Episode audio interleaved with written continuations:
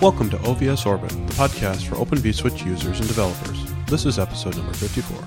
This episode is the first in a series of Open vSwitch Tech Talks that we are starting to run internally at VMware every week or two.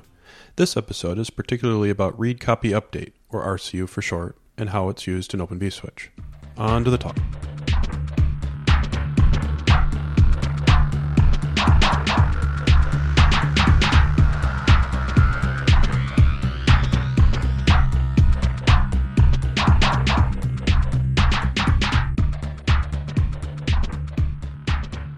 Welcome to the first of our uh, OVS Tech Talks. Uh, today I'm going to be talking about RCU because that's what everyone said they wanted to hear about first. And I think I'm probably the one on the team who, at this point, knows the most about RCU. Uh, so I guess I should probably start with, you know, what is the idea behind RCU? So first of all, it start uh, it stands for Read Copy Update, which is not very explanatory at all. Uh, so what I think I'm going to do is go through a scenario in which you might actually want to use uh, RCU or, or something like it, uh, and then we can sort of uh, work through to uh, what it is and how it works. So uh, consider a scenario where you've got a multi-threaded program and the motivation for RCU comes from the Linux kernel or other operating system kernels where you don't have a multi-threaded program so much as a, a, a program that runs on uh, multiple CPUs simultaneously. Uh, and you've got uh, some kind of a, a, data structure that's very read heavy. So uh, you want to be able to uh, read this data structure for multiple threads or on multiple CPUs. And occasionally uh, you want to be able to update it. but your, your big goal is that you want it to be available for reads cheaply without having to uh, do uh, synchronized uh, uh, reads and writes just to make sure that it's there and that you can safely access it. Uh, but on the other hand, you, you do want to have some way to safely update the thing from, from time to time. So the traditional way that I learned in my operating systems courses, and maybe some of you did too, this, the um, traditional way to deal with this is with something called a reader-writer lock, where the lock essentially has two sides to it. it has a read side, and any number of CPUs or threads can take the read side. And in fact, uh, you can usually take the, the read side recursively from a single thread. Uh, and uh, on, on the other hand, uh, it has a writer side, and uh, only a single thread can take the writer side at a time. And it has to, and before it can acquire it, it has to wait for everybody to release the read side. So that means that uh, any of your threads that want to read the thing, but uh, they don't need to write it, can take the read side, and so they can all work in parallel. Uh, and if there's uh, some part of the program that needs to update it, then it takes the write side and presumably does some reads to make sure that everything's in the state it expects, and, uh, and then it, it, writes to it and it releases the write side. So reader-writer locks are great conceptually, but they have some pretty big flaws from uh, the viewpoint of a real program. And the biggest flaw there is that it's pretty expensive to take the read side. Uh, in your typical implementation of a reader writer lock, uh, taking the read side uh, does a, a, read modify write against a, a, piece of memory that, that's shared among uh, all the CPUs or all the threads. Uh, so that means that you're doing a, a synchronized uh, read and write of a piece of memory just to be able to read something else. So in a multi-threaded program, uh, that's one of the really expensive things uh, uh, to do uh, because uh, you have to bring the cache line into your CPU uh, exclusively and, and, modify it, and you end up ping-ponging the the cache line among all of the threads that all of the CPUs that want to access the data structure. It's actually a pretty expensive way to get access to something for reading. the the write side um, is, is about as expensive, uh, but that's not a big deal because you actually need um, things to be uh, exclusive on that side. So uh, then the question is if a traditional reader writer lock isn't a good way, isn't an efficient way uh, to manage this kind of, kind of access, what are the alternatives? Well, uh, you can do things like adapt your, uh, your reader writer lock to, to scale better. Like, for example, it, it's pretty easy to invent a reader writer lock variant where you give each uh, CPU or each thread its own cache line, Um, and then they only have to do a, a local uh, access on their own CPU uh, to get the read lock. Um, that, that has the disadvantage that uh, then you have to dedicate a whole cache line of memory uh, per CPU uh, or per thread to each of these locks. So uh, it's expensive memory wise. Uh, but the other disadvantage there is that when you do want to take the right side, uh, that gets even more expensive because uh, you have to uh, essentially take the read lock on every one of those threads or CPUs and you have to keep track of where they are. So um, there, there might be other refinements to reader writer locks that, that I don't know about, but in general, that technique just doesn't seem to scale all that well um, to this, this kind of a problem. So uh, that brings us to ideas that uh, are out, outside of reader writer locks. So uh, I imagine that most of you have come across the idea of lockless uh, algorithms. And uh, the basic idea behind a lockless algorithm is uh, well, l- let's start with something simple. Suppose you have a, a single word of memory that maybe represents something like a counter or a bit mask. So, to access that in a lockless manner, usually what you would do is you would you would read the word of memory. That's atomic. That's not a big deal. Um, and if you needed to update it, then you'd use something like a compare and exchange operation, so that you uh, that in a single atomic instruction compares whatever you read before uh, to make sure it's still there, and if it is, then it swaps it with whatever you want to be there now. Uh, so that works really well for these uh, sort of single word data structures or, or whatever data structures your, uh, your CPU can uh, do a atomic read write uh, in a single instruction. So that's great. The, the problem uh, arises when you need to deal with things that are bigger than that. Um, if, for example, you, you want to do a, a big data structure where uh, you, you can't do a compare and exchange, then uh, at, first, uh, at first thought you're kind of out of luck. Uh, but then you probably come across the idea of uh, instead of compare and exchange the data structure, uh, you compare and exchange a pointer to it. So this has a lot of, lot of advantages. Um, consider what you might do. You've got some particular data structure, some, some memory region. you want to produce a new version of it. So uh, you you basically copy it and uh, and then you uh, and then you write whatever you want to the new version of it. That's fine, uh, and you do a compare and exchange with a pointer. So this is actually really effective. Um, there's uh, there, there's not really a problem here, um, except that uh, well, eventually you've got this old bit of memory that had the previous value, and the question is, when can you get rid of it? When can you free that memory? If you never have to free it, uh, then it's it's not a big deal. But presumably, you're going to run out of memory eventually if you uh, if you just leave uh, leave it there. So uh, you can't free it immediately because there might be some reader that has followed the pointer to the old region, um, and it's currently looking at it. So if you freed it immediately, then uh, you could easily corrupt whatever it's looking at. On the other hand, it's not really safe to say just pick a, a fixed amount of time say a second or even a minute, uh, and uh, and free it after that amount of time because first of all, um, you could uh, you could easily waste a lot of memory that maybe you couldn't afford in the meantime, and there's no really there's no real guarantee that after some you know any fixed amount of time uh, that uh, the the memory will uh, no longer be in use. So the the question that RCU solves is actually just this one. It's a way to cheaply figure out uh, what, uh, at what time uh, you can free memory uh, that a, a pointer that was locklessly replaced or replaced another way, um, when, when you can free that, that data that uh, should no longer be pointed to.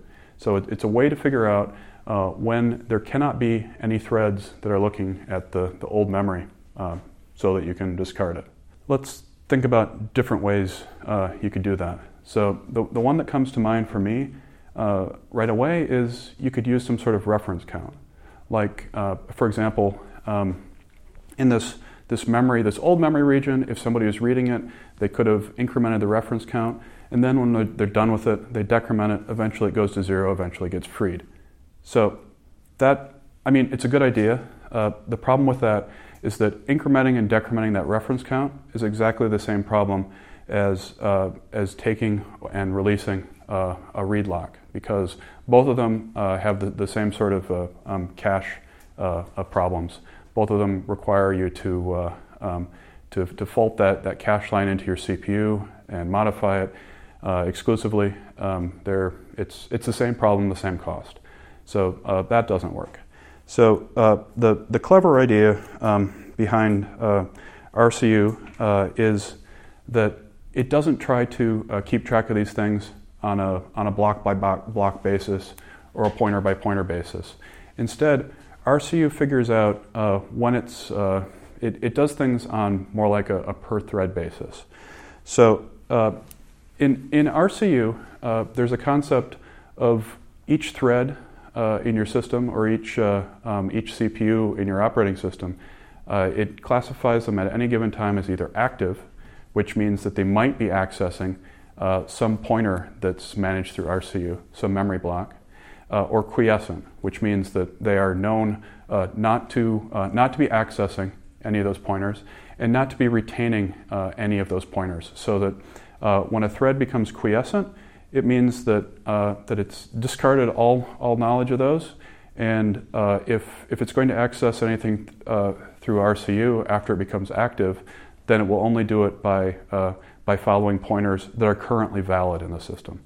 So uh, the, the insight behind RCU is that uh, if, if you identify a point in time and then, uh, and then you wait uh, after that point in time until uh, all, every thread in the system has been quiescent at least once, you know at that point, that later point, that you can free everything that was that, that, that had been um, that had been swapped out that, that was no longer pointed to at the previous time.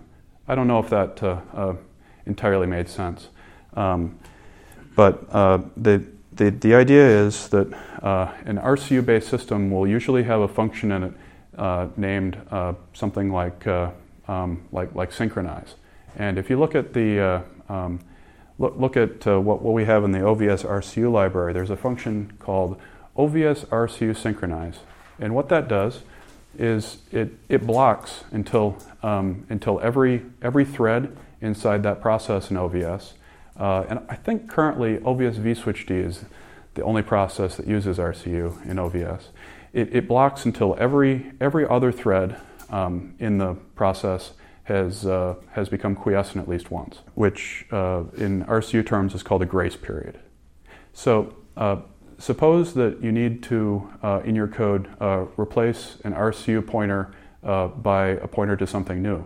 Then the simplest way you can do it is to uh, allocate your new memory, uh, swap in the new pointer, then call OVS RCU synchronize uh, to wait until the old pointer can't possibly be in use anymore, and then, and then free that old pointer.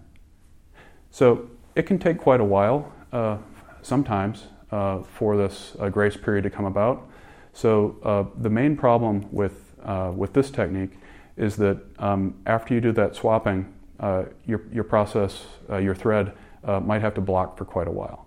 So RCU also has an alternative technique, um, and uh, that, that, doesn't require the, the thread that's uh, doing the replacement to block. And that's called, uh, in, in OVS anyway, it's called OVS RCU postpone. Uh, and so what this does is. What you're saying is that for the OVS RCU synchronize, you will call it only when you want to proceed with the new pointer and you want everyone to have the new point, like be using the new pointer after this point of time. Uh, uh, right. Um, you, you, can think of it as anybody who's uh, encountering the data will have the new data. That, that's certainly um, it, uh, one, one use for it.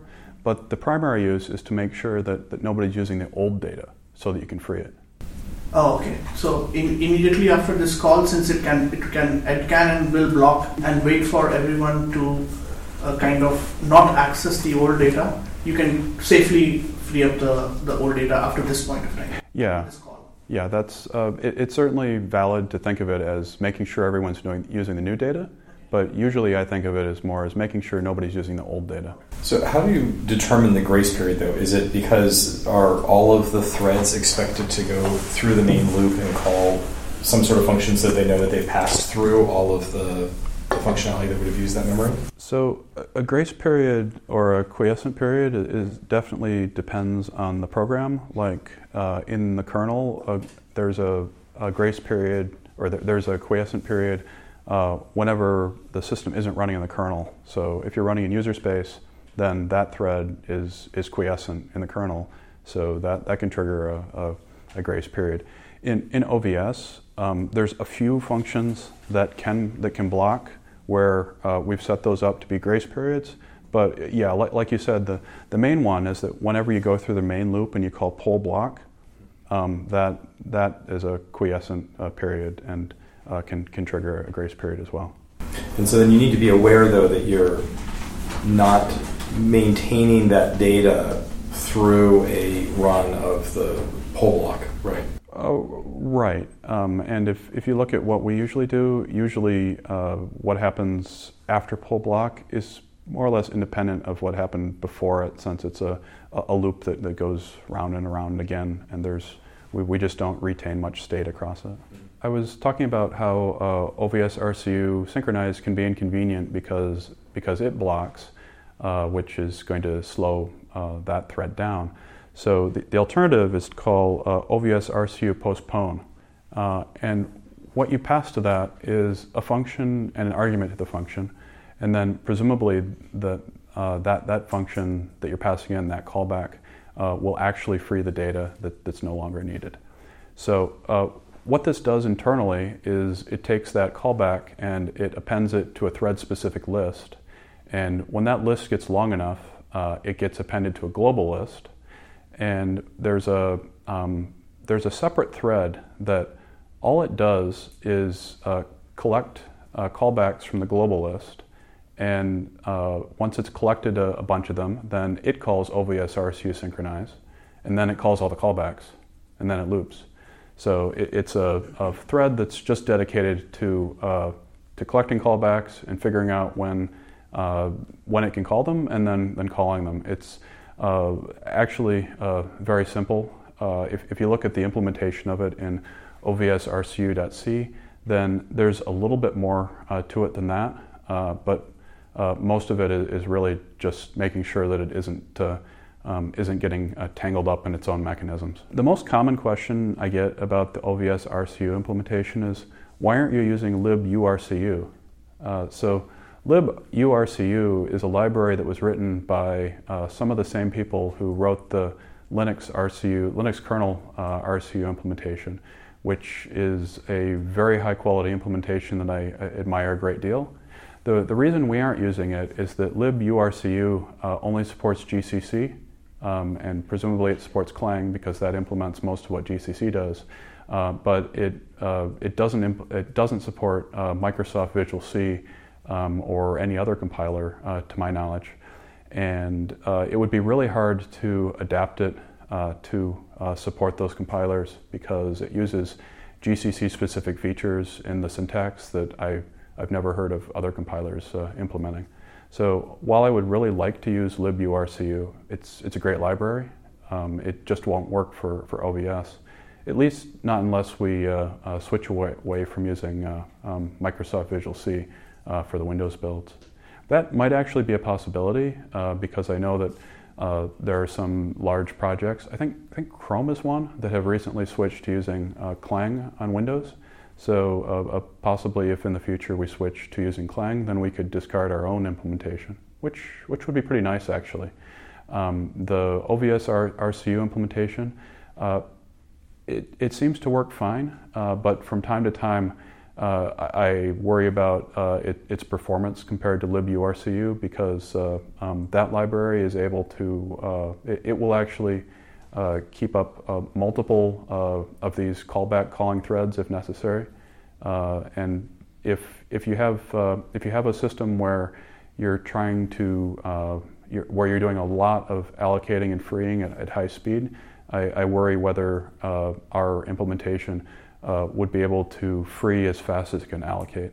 Um, but that, that's getting off on a, a, real tangent. Let's see, a few more uh, details to RCU. So, uh, first of all, there are some um, memory synchronization details.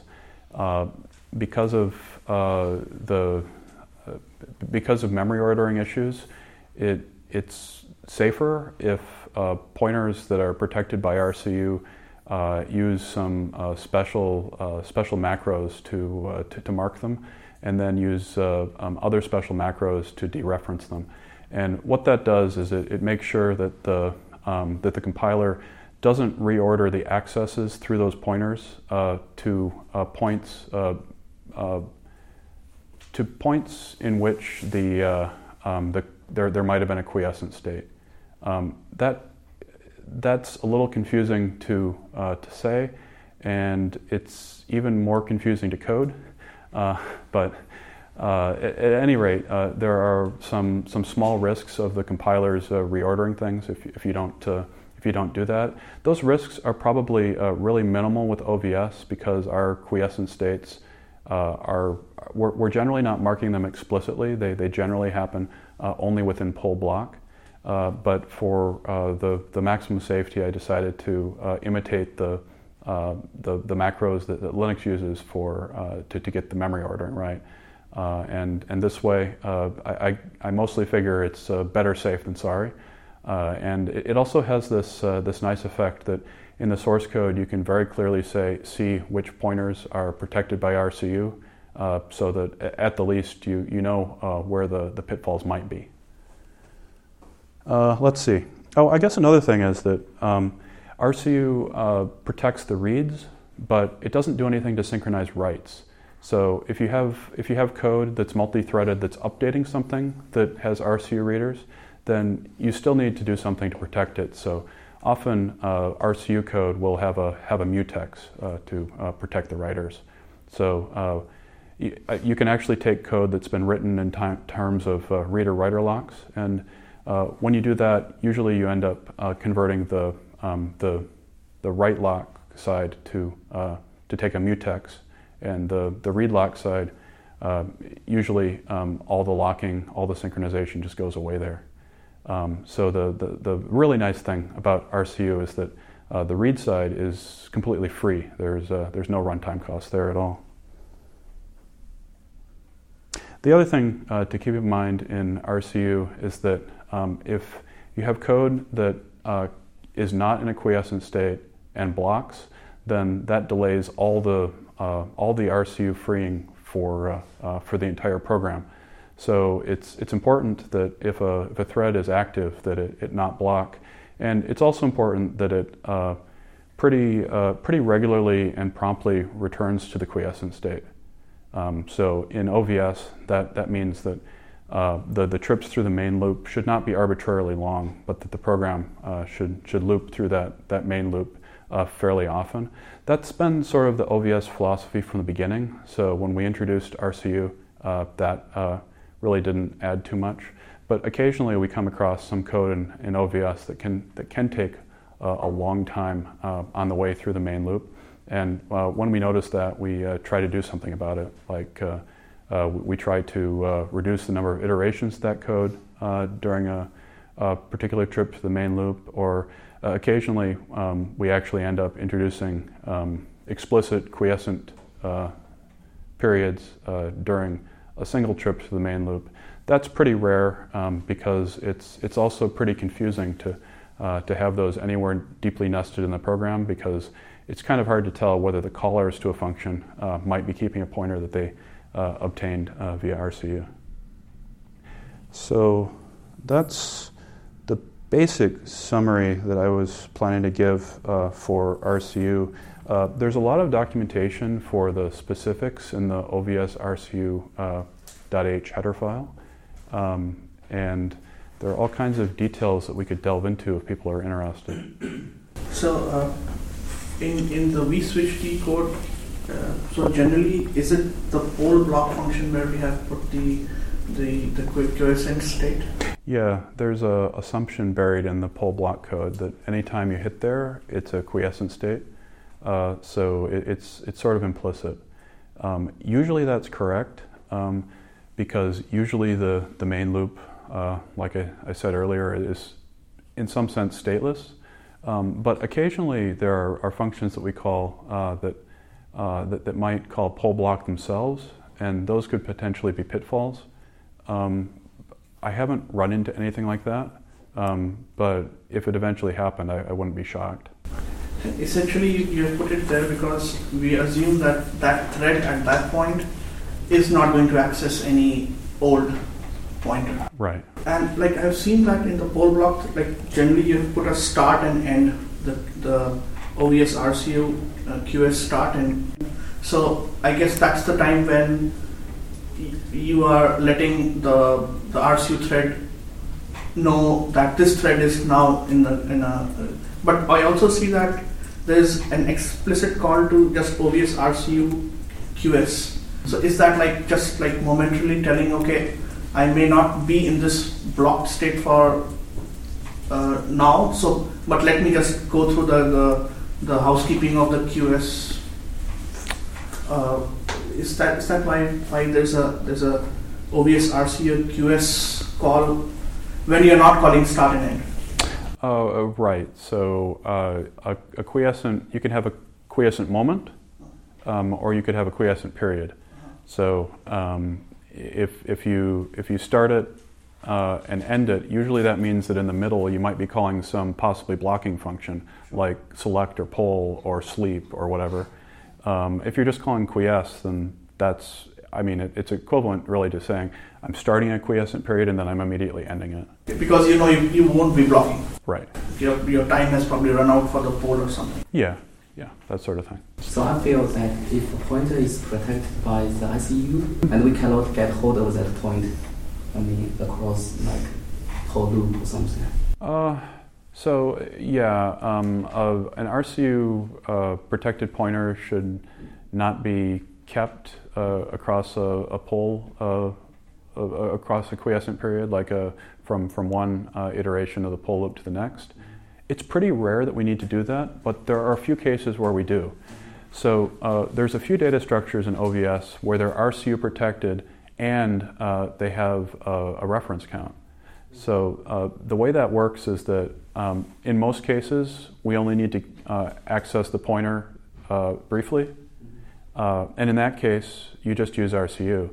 Uh, but in some circumstances, it might be necessary to keep the pointer for a longer period. And so when that happens, uh, in addition uh, to RCU, we, uh, we increment the reference count. And that reference count is what keeps it alive uh, from one poll loop iteration to the next. Um, and I mean, if, if we always had to increment the reference count, then the RCU usage there wouldn't be valuable. So we only use that if we only sometimes uh, need to keep it for a long time. So I can see that the, you have uh, OVS RCU get to get the pointer which is stored in that object, RCU object, and set is when you set it. But there are like protected version as well. OVS get protected. Oh, okay. When do we use that? So get and set are for cases where, uh, uh right, we're just doing RCU. The, the protected versions, uh, those are, uh, they, they have slight optimizations uh, for the case where um, we, we have some lock or, or we have something else that means that uh, it, it can't, can't possibly change, um, that, that we, have, uh, we have synchronization. So, for example, if, if we're in the middle of changing something, uh, so that for example, we took the mutex that protects it, then we can use the protected version, and uh, that that has some. I, I, think that has fewer memory barriers, so it probably allows the compiler to optimize it slightly better. It's also pretty good documentation that the compiler that the programmer thinks at this point that um, that, that they have the lock or, or, or whatever. I, I, have to admit that uh, the uh, the memory ordering issues are something that I find really slippery um, in, in my mind. So I, I usually, uh, when I've encountered them after a while of not thinking about it, I have to go uh, read up on it again. Uh, so uh, I, I, personally find these, these macros and so on to be really helpful because they, they sort of keep the memory ordering issues from, from being a big deal because uh, they, the, the, macros and their semantics were thought, uh, thought through uh, fairly well in advance.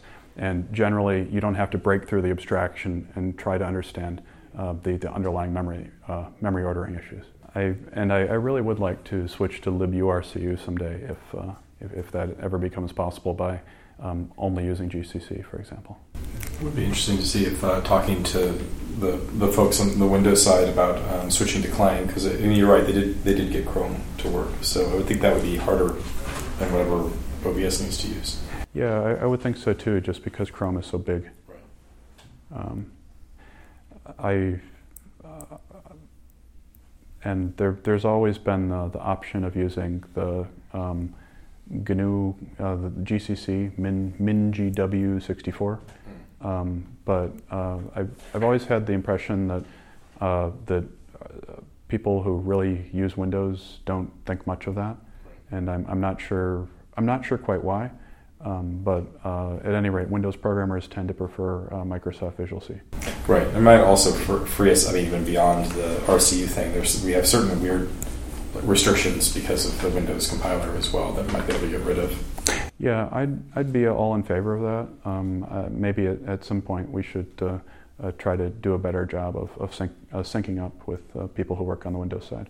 Um, I, I, wonder what um, what Alin would think, for example. I have a question. So, uh, let's say uh, there's a fast writer thread. It's getting data pretty fast, mm-hmm. and it does two sets before it the the RCU reaches a the the quiescent state. So in that case, the readers will never see the first write or set. Uh, is that true? Like, it will always see the last set that has happened by the writer thread. Right. So just just because a variable gets written doesn't mean that somebody will always read it. Um, it's it's definitely possible to uh, replace a, a, pointer multiple times and nobody else cares. Um, sure. But it's also possible though that someone could have read it. So if you set it, but if you did two writes to it though, I mean you'd have to wait for the quiescent state to to right. There's there's no way in RCU to be able to prove that that nobody read uh, something that you wrote. Um, in, in general, if, if you can prove that, then it, that required some kind of synchronization that would have cost you uh, a, a, a, lot of time. So the, the RCU philosophy is always to assume that anything that you wrote uh, could possibly have been read, and so uh, you just use the synchronization mechanism to uh, to free it after uh, nobody could possibly be uh, be using it as long as they're playing by the rules. Yeah. So isn't it very easy to make for programmers' point of view? Very easy to make a mistake. Like for example, if I read a RCU pointer and then I save it somewhere, some data structure, and then I enter the poll block, and then after that read that data structure again. But it's already in a quiescent state, probably already get free and so it's definitely easy to make mistakes. I feel like in OVS, uh, it's a little harder to make these mistakes for a few reasons. One is because we have this uh, pretty uniform, uh, pretty uh, uh, well uh, done a poll loop structure that every thread, or, or, just about every thread, follows in, in OVS. And then the second one is that the most common place that you would save a pointer that that isn't isn't going to be sort of that, that could easily be missed is something like a, a global variable or a thread specific variable. But OVS doesn't use those very much. Uh, we have uh, data structures that are, are more or less based on, uh, on pointers from at most a few uh, scattered global variables. So most of what you're going to arrive, most of the pointers you're going to follow are, um, are, through data, are through the data structures that would have been replaced anyway. Um, and, you know, it, it, does seem like there are some pitfalls there. I, I won't deny it. Uh, the, and because of those pitfalls, OVS resisted becoming multi-threaded for a long, long time. Uh, you, you, remember that, Justin. We, we actually had it in a multi-process uh, structure for a while uh, mostly because I was pretty worried about uh, the, the, perils of, of multi-threaded synchronization.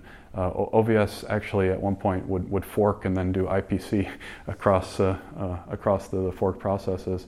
So, and then at, at one point, it just became clear that if we were going to get better performance, we'd require multiple threads. So, at that point, you have to do something pretty smart if uh, if you want to actually get good performance out of those. And uh, suppose we were just using uh, reader-writer locks. Um, uh, those have pitfall, those have pitfalls too. They uh, are pitfalls that are maybe a little more familiar to most people out of school than RCU, uh, but I don't think that they're uh, inherently easier. Um, and RCU has some real advantages too. Like, um, suppose you are using reader writer locks or just mutexes. Uh, with those, there's all these uh, ordering requirements to make sure that you don't deadlock. In, with RCU, since you're not taking any locks, you can't deadlock. There, there are no uh, um, there are no read locks, um, so you don't have to take them and you don't have the perils of taking them. It, it's actually um, a lot safer from that point of view. Um, how many lock ordering problems have we hit in OVS? Hardly any. Thanks for coming, and I, I hope it was useful. OVS Orbit is edited and produced by Ben Pfaff using Audacity audio editing software and released under the Creative Commons Unported 3.0 license. The intro and bumper music in this episode is excerpted from Electro Deluxe by My Free Mickey and the outro from Girls Like You by Stefan Kartenberg, both under the Creative Commons Attribution Unported 3.0 license. For more episodes of OVS Orbit, visit ovsorbit.org, or for more information about Open vSwitch, visit openvswitch.org.